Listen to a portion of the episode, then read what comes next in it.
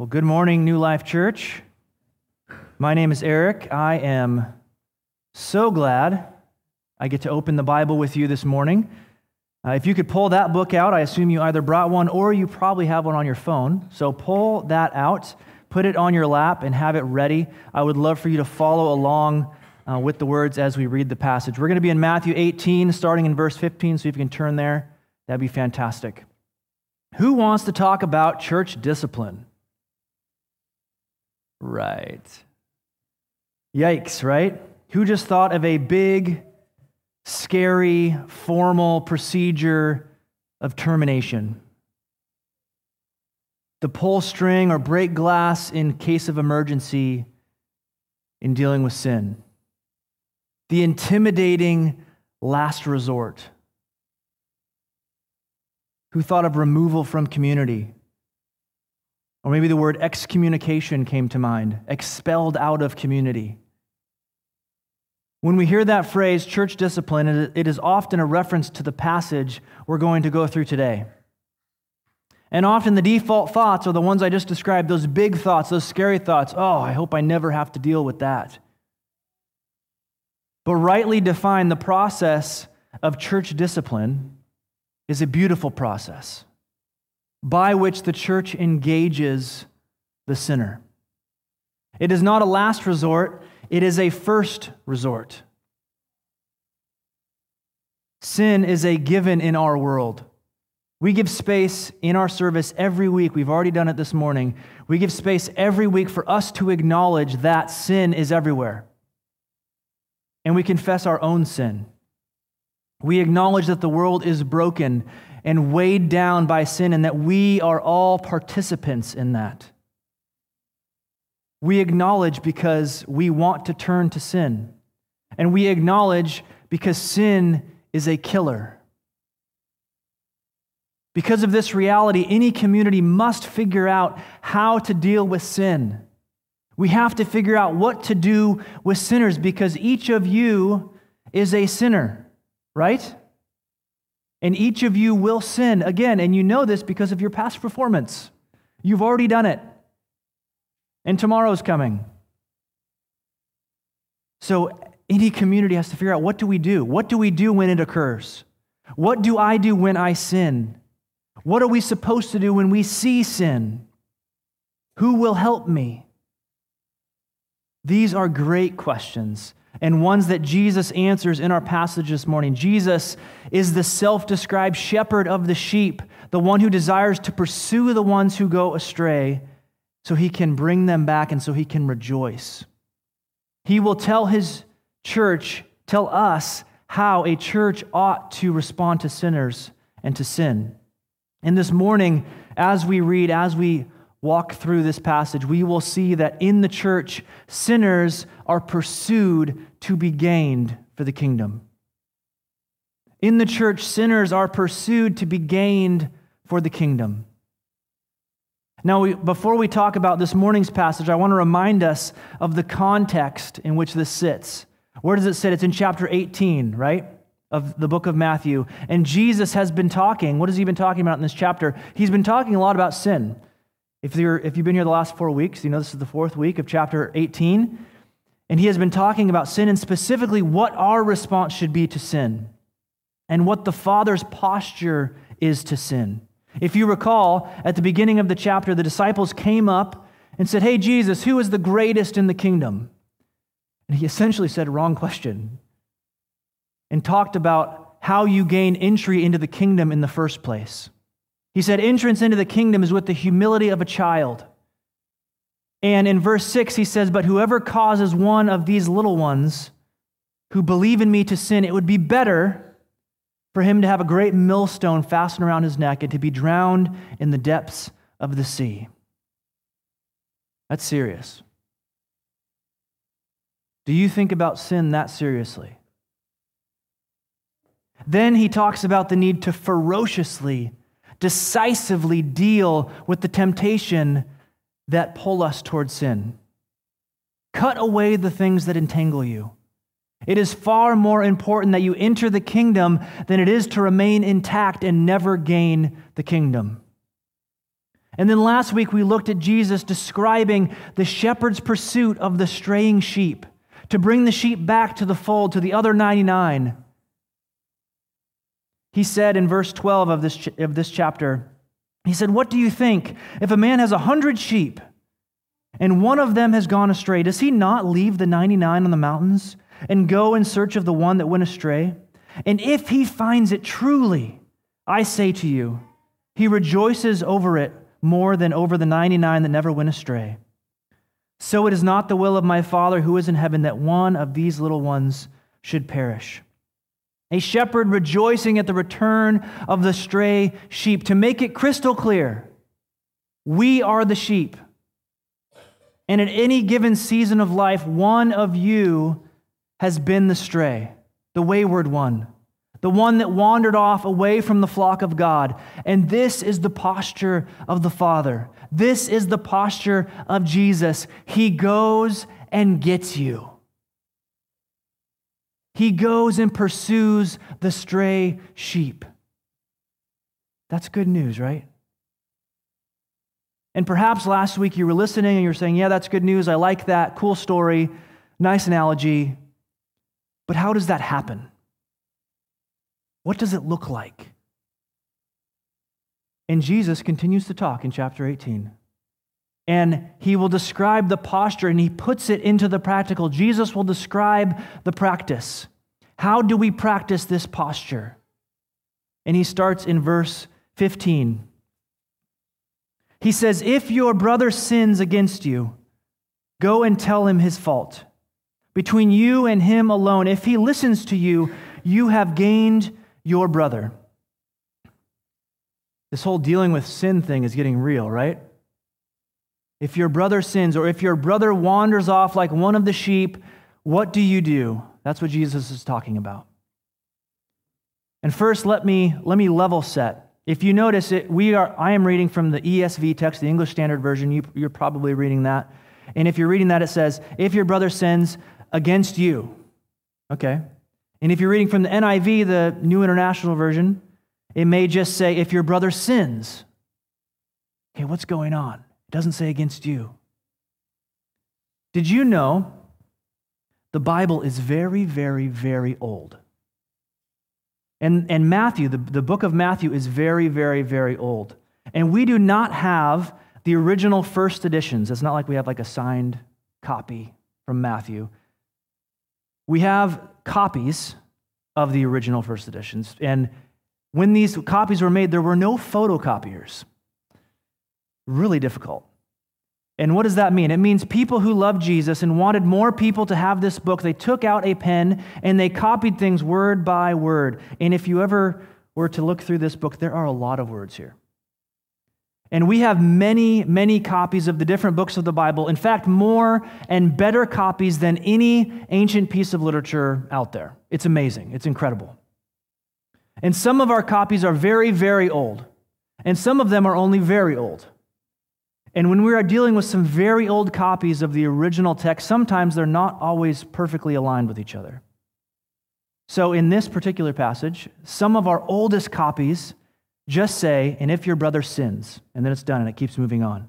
And then some that are slightly less old add, "And if your brother sins against you," and then it keeps going. So in order to give us as close to a faithful text as possible, the English Standard Version adds that little extra, and sometimes if you're reading in the Bible, or especially in the original language, it'll put a little footnote and say, "Hey, just so you know, in the older copies, it's not there." So I want you to take two things away from this.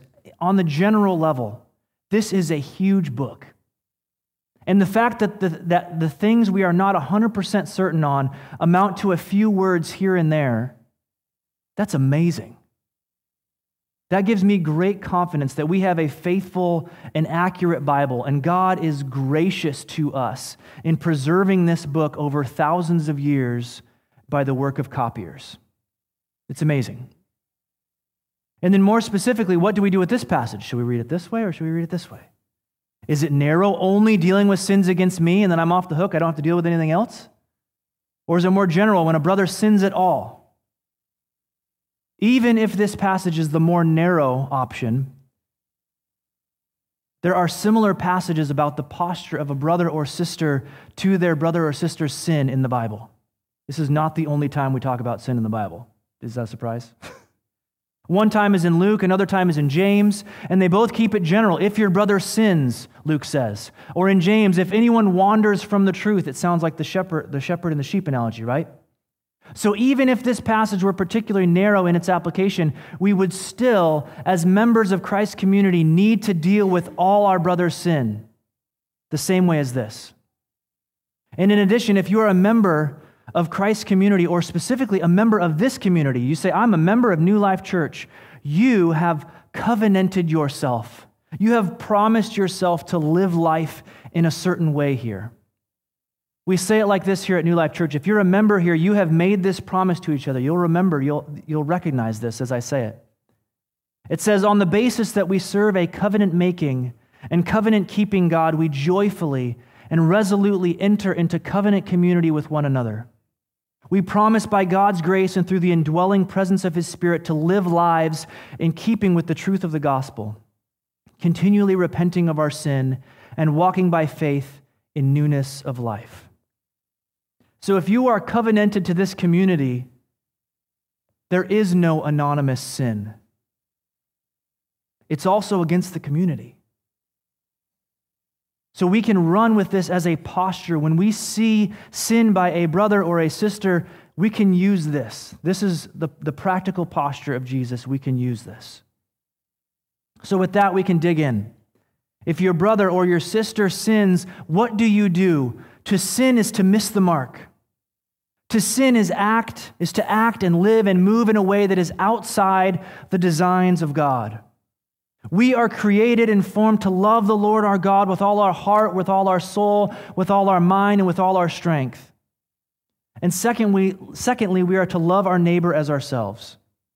Any deviation from that, any perversion of those directions, either to God or to others, is sin. If I give my heart to something else and love it like I should love God, it is sin. This is where we get idolatry. If I cheat or lie to my brother, this is a deficiency of love. It is sin. If your brother or sister sins, what do? And Jesus says, go and tell him his fault. Talk to him. Just you and him. And you point it out. Maybe those conversations go something like this. Brother, I notice that you say things that are not true when you relay stories, or you exaggerate some of those details.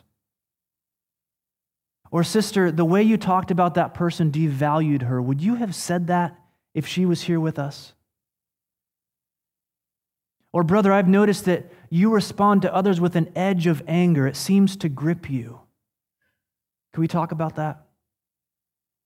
Or sister, you seem to be engaging unhealthy comparison to others as your means of value. You seem to love the affections of people in place of the affection of God. Or brother, I notice sometimes you seem to be giving your heart and your soul and your strength to your work at the expense of giving it to God. Can we talk about that? And the examples are as varied as the people in this room. And any of these are a call to turn around, either to love the Lord properly with heart, soul, mind, and strength, or to love a neighbor as yourself. There is an implicit invitation to repent, to turn around, to stop doing what you are doing and to walk back to community, to God's design, to act in truth and righteousness. And here's the goal. If he listens to you, you have gained your brother. If she listens, you have won her back. The shepherd rejoices. This is good news. This is exactly what you want. This is what it looks like to have the posture of the shepherd from the story before. You have your eyes up. You see people walking, and then you see one go the wrong direction, and you talk to them, you go to them, and hope they walk back with you so you can rejoice. And what is this sin? Is it only the big stuff? Only the dramatic things? Only the things that cross the line, when it becomes so big and obvious it is egregious. For yourselves, friends, beware the downplaying of sin. I pray that we do not remain comfortable with our sin, any amount. No amount of sin is helpful for us. No amount of sin helps us to remain engaged to the community. Sin is a killer. No amount is not a poison. In fact, it is the presence of sin that is a strain to community. So where you see sin, you see something, the end of which is to break and pull and kill. It is worth speaking about because it is the beginning of a straying. It is the beginning of a wayward walk. Now, to that end, I'm going to go talk. What do I do? This conversation doesn't need to be intense. You don't need to schedule a meeting and have a sit down and do all these big things. It can fit with what and how you have observed it, when you observed it. It may be as simple as pulling someone to the side at the end of life group. Hey, can I talk to you real quick? Or just make a quick phone call. The weight of a scheduled meeting is not always necessary. And the more this is practiced, the more helpful it will be, and the cadence will become more natural. I know I've erred in the past by making, I got to do a meeting. I got to do this thing and schedule it. It's too escalated. But I feel as I practice, this kind of talk in community becomes more natural, becomes more welcomed, frankly. Take courage and talk to your brother. Speak to your sister. This is the practice of keeping the sheep connected to the community so you can rejoice that they are no longer wayward. And this starts with you, the individual. Jesus is describing using each of you to do this work of finding the sheep and bringing them back. He is using us to go and find them. This is profound. This is powerful. The heart of Jesus is to go find the stray, and his means is you, the members of his community. You are the tools to bring them back. You are the implements that bring about joy. How often do you do step one? Do you observe the sin and go talk to the brother? It is hard, right? Especially when we're not practiced. And we do so many other things instead. We see it, and then we minimize it. It's not a big deal. It's just a little thing. We ignore it. I see nothing. We abandon. I'm just not going to engage that person anymore. I'm just going to avoid. We write them off. Or perhaps it just sticks in our head and we don't actually have the conversation, so we end up passive-aggressively just sniping them in conversation. Or maybe we talk to someone else about it first. That's not what this passage says. Or maybe we try to escalate it to others. The pastors probably need to deal with this. The elders. This is a sin thing. It's above my pay grade. No, friends, it is at your pay grade. You are the front line of God rescuing the strays. Don't abandon the joy that comes through the pursuit. You all belong to the kingdom community, and Jesus is describing the normal life in the assembly of his kingdom people. Sin is dealt with differently in this community because we know sin is a foreign agent that should be expelled. It makes no sense to accommodate it. And because sin is ubiquitous, because it's everywhere all the time, this process should be normal and a frequent rhythm of this community, the community that belongs to the coming sin-free kingdom. And the more this is practiced, the less intense it becomes. These are scary conversations if you never have them or only engage them for the most heinous examples. Of course, the conversation will be horrible if you have observed the sin for years and now you finally have to try and talk about it. How far away is the sheep? That is a long way home. Start small. And let's be honest, these are often welcome conversations for the sinner. Who here is just tickled when they sin? I just love that. Just love it. No, we hate it. We hate sinning. Sin is a shame giver. Sin is an isolator. And so many of us have sat here ashamed, sitting in our sin, and just hoped someone would come help us. Someone would come ask us the question, did you know you're going this direction? Yes, please help me, right? And don't you want to know when you are straying? Don't you want the loving eyes of the community on you to such a degree that they can pull you aside and invite you to come back in? Don't you want that? Have you grown mature enough to not trust yourself in isolation and know you need to live life in community? That is the path of joy, friends. The goal is to gain your brother, gain your sister, and we are all prone to wander, and I want, and you want to be gained, don't you? If he listens to you, you have gained your brother. If she hears you, you have won your sister. And he continues, but if he does not listen, take one or two others along with you, that every charge may be established by the evidence of two or three witnesses.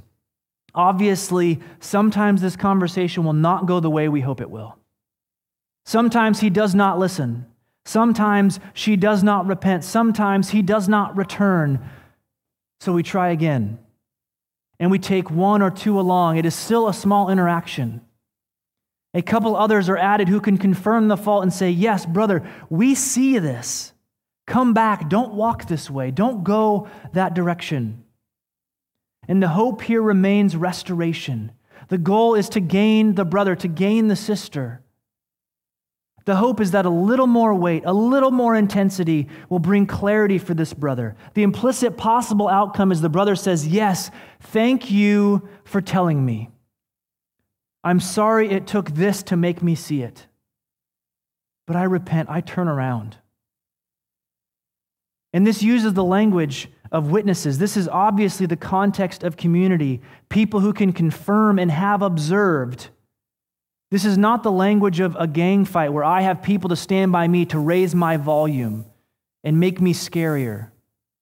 These are people in community who have seen and also desire the brother or sister to turn around. Some sheep are harder to find, right? Sometimes it takes a couple people to bring them back. But that is the goal. Bring him back. Restoration, turning around so we can rejoice. And Jesus continues, if he refuses to listen to them, tell it to the church. And if he refuses to listen even to the church, let him be to you as a Gentile and a tax collector. This is two refusals, even with some escalation. So your job as someone pursuing the sheep, trying to pull them back, is to tell it to the church. Bring the greater community into the conversation. This is clearly a more formal step, right? Calling in the authority of the church gathered. In our context, the most fitting way to do this would be to bring in the elders for Westland. You would talk to the elders. This doesn't mean, oh, I'm going to initiate a whisper campaign now and build support against someone. What is the goal here? It's still restoration. The goal is restoration. The desire is to gain them back, not to pit against them. And the hope remains even if we have even more of the flock, if the desired end is that if we have more of the flock calling a person back, that will bring clarity and light to them so they see and understand and desire to turn around and repent. And in that case, we what? We rejoice. We are glad they have been restored. And you should see here a lessening of frequency, almost like a funnel. Most often, the first level will occur a lot. Less so the second.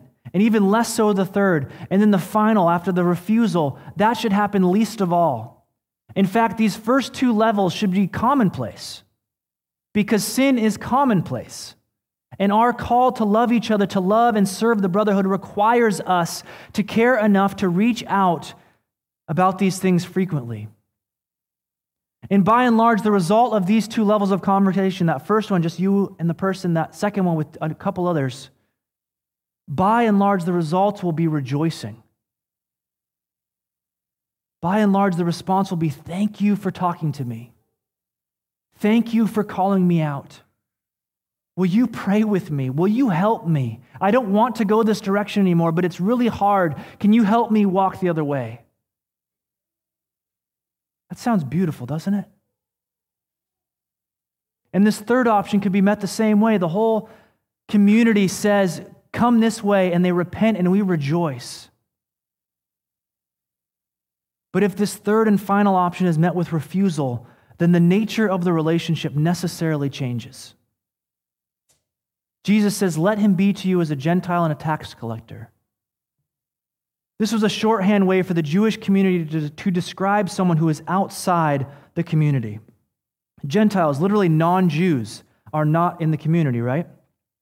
Tax collectors, those aligned with the oppressive occupiers, are not in the community. They are outsiders. They're on the outside.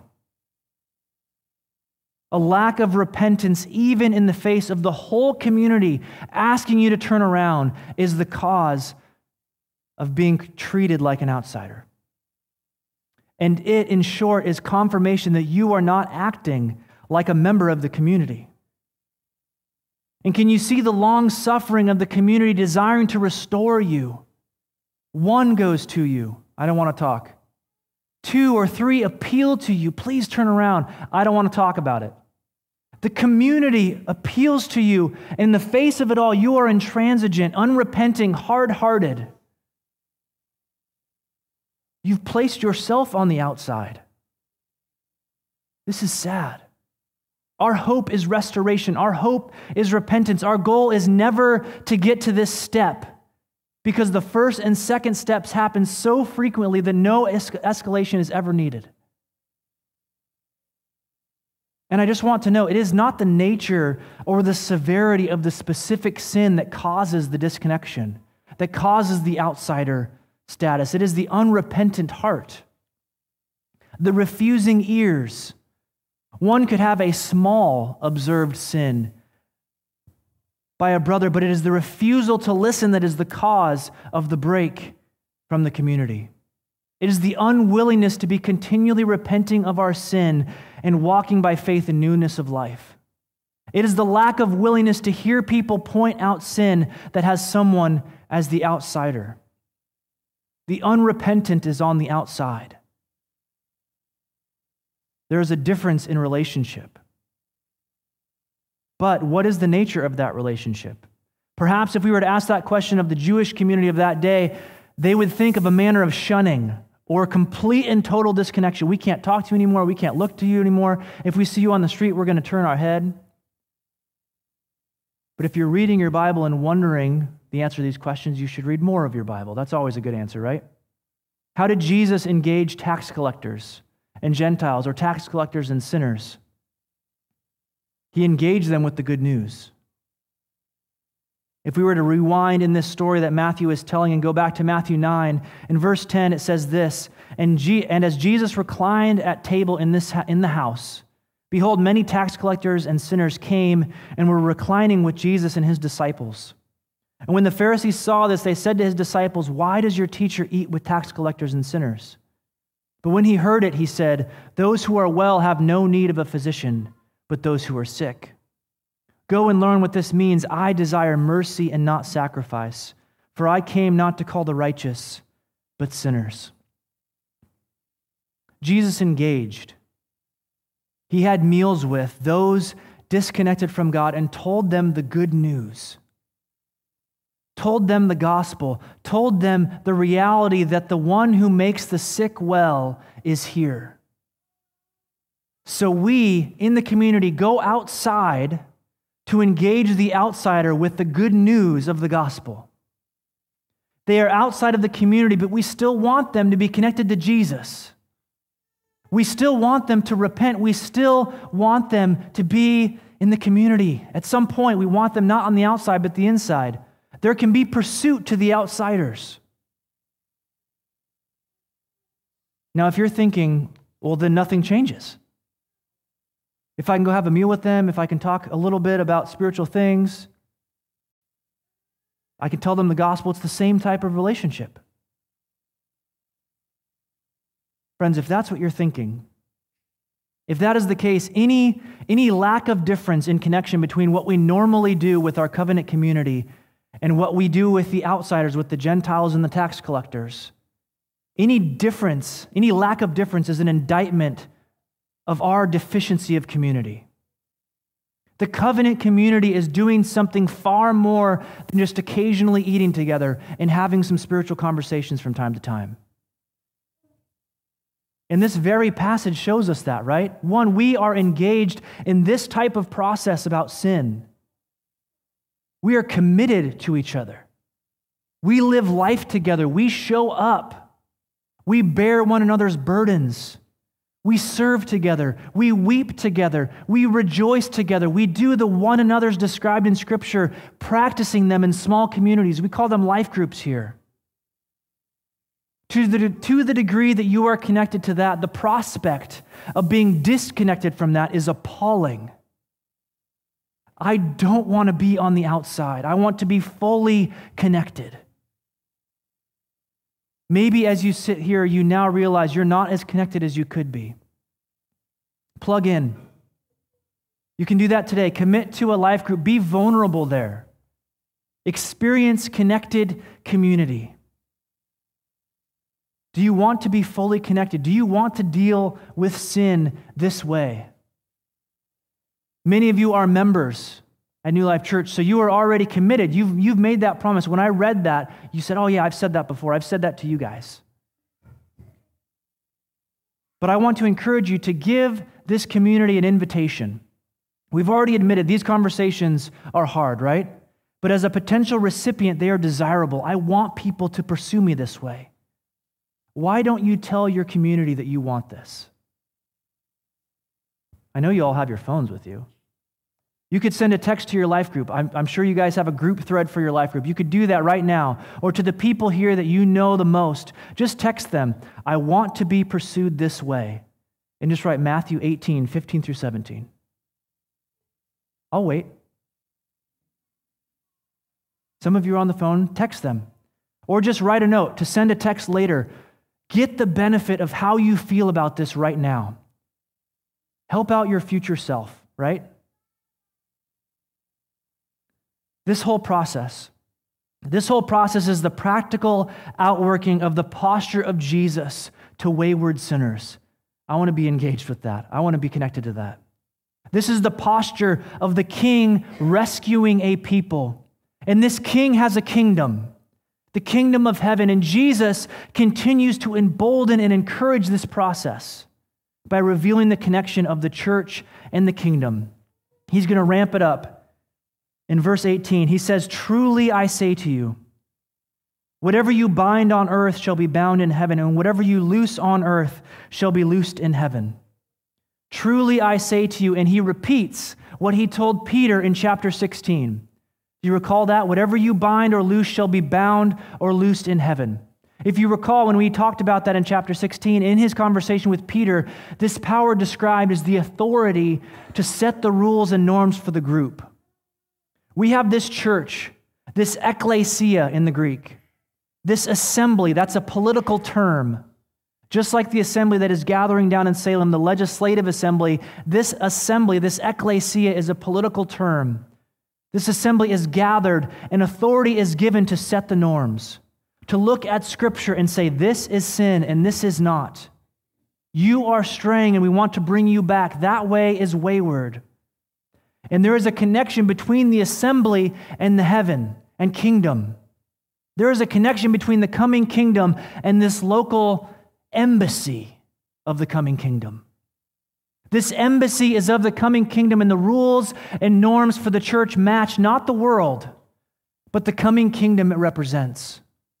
And the astounding thing here is not that this authority is mentioned again. That would just be Jesus repeating himself. But the authority in chapter 18 is given to the church, to the ekklesia. The you here is plural. It was singular when he was talking to Peter. Now he says, you all. All those engaging this process of bringing back the strays are included in this. You are all part of helping this gathering deal with sin in a way that mirrors heaven. This little embassy is doing the work. It confirms what is established to be permitted by the king and what is not. That's the work you guys are doing. And when we ignore or minimize or check out, we abandon this authority and responsibility. Jesus says this to confirm that the church has been given the authority to deal with sin in the way he has already described. And he builds it up even more. In verse 19, again I say to you, if two of you agree on earth about anything they ask, it will be done for them by my Father in heaven. For where two or three are gathered in my name, there I am among them. Jesus is saying here in the work of dealing with sin, of calling to repentance, even the engagement of two people is enough. Picture those two people calling the brother to repentance in that second meeting. They agreed that it was sin and they pursued the brother together. The Father works in those situations. When we agree on Jesus and his rule for life and engage our brothers, we are doing the work of the Father. And are those two praying that the brother or sister is won back? That's probably what's going on, right? Are they asking the Father that a repentant heart would be present in their brother? Or if it's escalated all the way, are they confirming an unrepentant heart and an outsider status? This is confirmation that the binding and the loosing authority has been given. The Father is involved in the work, and even more so, Jesus says, there am I among them. Only a few times does Jesus say, he will be with us in Matthew. One of them is at the end of the book when he says, to engage the work of making disciples, and I am with you always. It's encouraging. And here, if you are engaging the work of recovering the strays, of dealing with sin, of calling people to repentance, Jesus says, there I am among you. Because when you are doing this, you are the tool the great shepherd is using to bring back the one sheep to the 99. Do you want to be that connected to Jesus? Do you want to be close to where he promises to be? Then pursue the brother that goes astray. Then run towards the sister that went away. Commit to this community and desire not yourself nor any of your brothers or sisters to sit complacently with sin. In that work, the work of restoration, the work of recovery, the work of the gentle invitation to repentance, and the walking back to community, there Jesus is. This is not a promise for Jesus to be involved in any flippant pursuit that a couple Christians can put together. This is a promise to be present in the hard work of confronting the killer, confronting sin. This is amazing. This is hard work, but it is work in which Jesus is intimately involved. He's not going to leave you by yourself to do this. And it only takes a few, two or three, if they are gathered, agreeing in the name of Jesus and calling people back to the life of Jesus. Jesus is there. Friends, this posture towards sin need not be a scary last resort. This is the first resort. Jesus the King set up a church, an assembly, an embassy that deals with sin, and he promises to be there in the midst of the work. He set us up and gave us steps to do the work of pursuing those who have gone astray. This is a first resort because we all go astray. And when we wander off the path, the engagement of a brother or sister who is for your joy and desires to gain you back into community, it's a welcome help, right? There is an opportunity for engagement when one takes you to the side and says, where are you going? And you get the opportunity to walk back with them. That is the work of a community that resembles the kingdom. That is the posture of a community that has the posture of Jesus, the King of that kingdom. King Jesus, the one so committed to rescuing the strays that he took death on a cross to be able to secure our reconciliation. So the work of gaining a brother is not powerless or empty. And the Father raised him from the dead so that his promise to be with us in this work is secured forever. Jesus came to earth to deal with the lost sheep. He did all that is necessary to rescue the one and bring it back, and he has set us up to be the people that participate in that work with him until his kingdom comes with all its sinless beauty. And he is actively present when we together call each other to repent of our sin and join that community. In the church, sinners are pursued to be gained for the kingdom. Isn't that good news? Let's pray.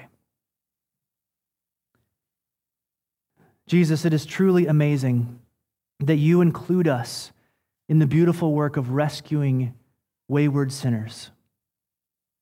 I ask that you would impress that upon us and that we would not first think of the difficulty of some of these conversations, but instead the beauty of being pursued.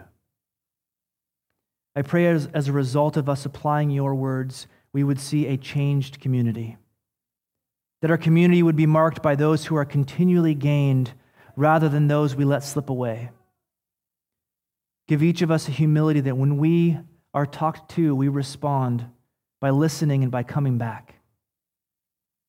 Give us all the desire to be gained and pursued, and may we all so hate the presence of sin, we are glad when someone reaches out to help us brush it away. Lord, make your presence in this work obvious to us and give us joy in repenting of sin.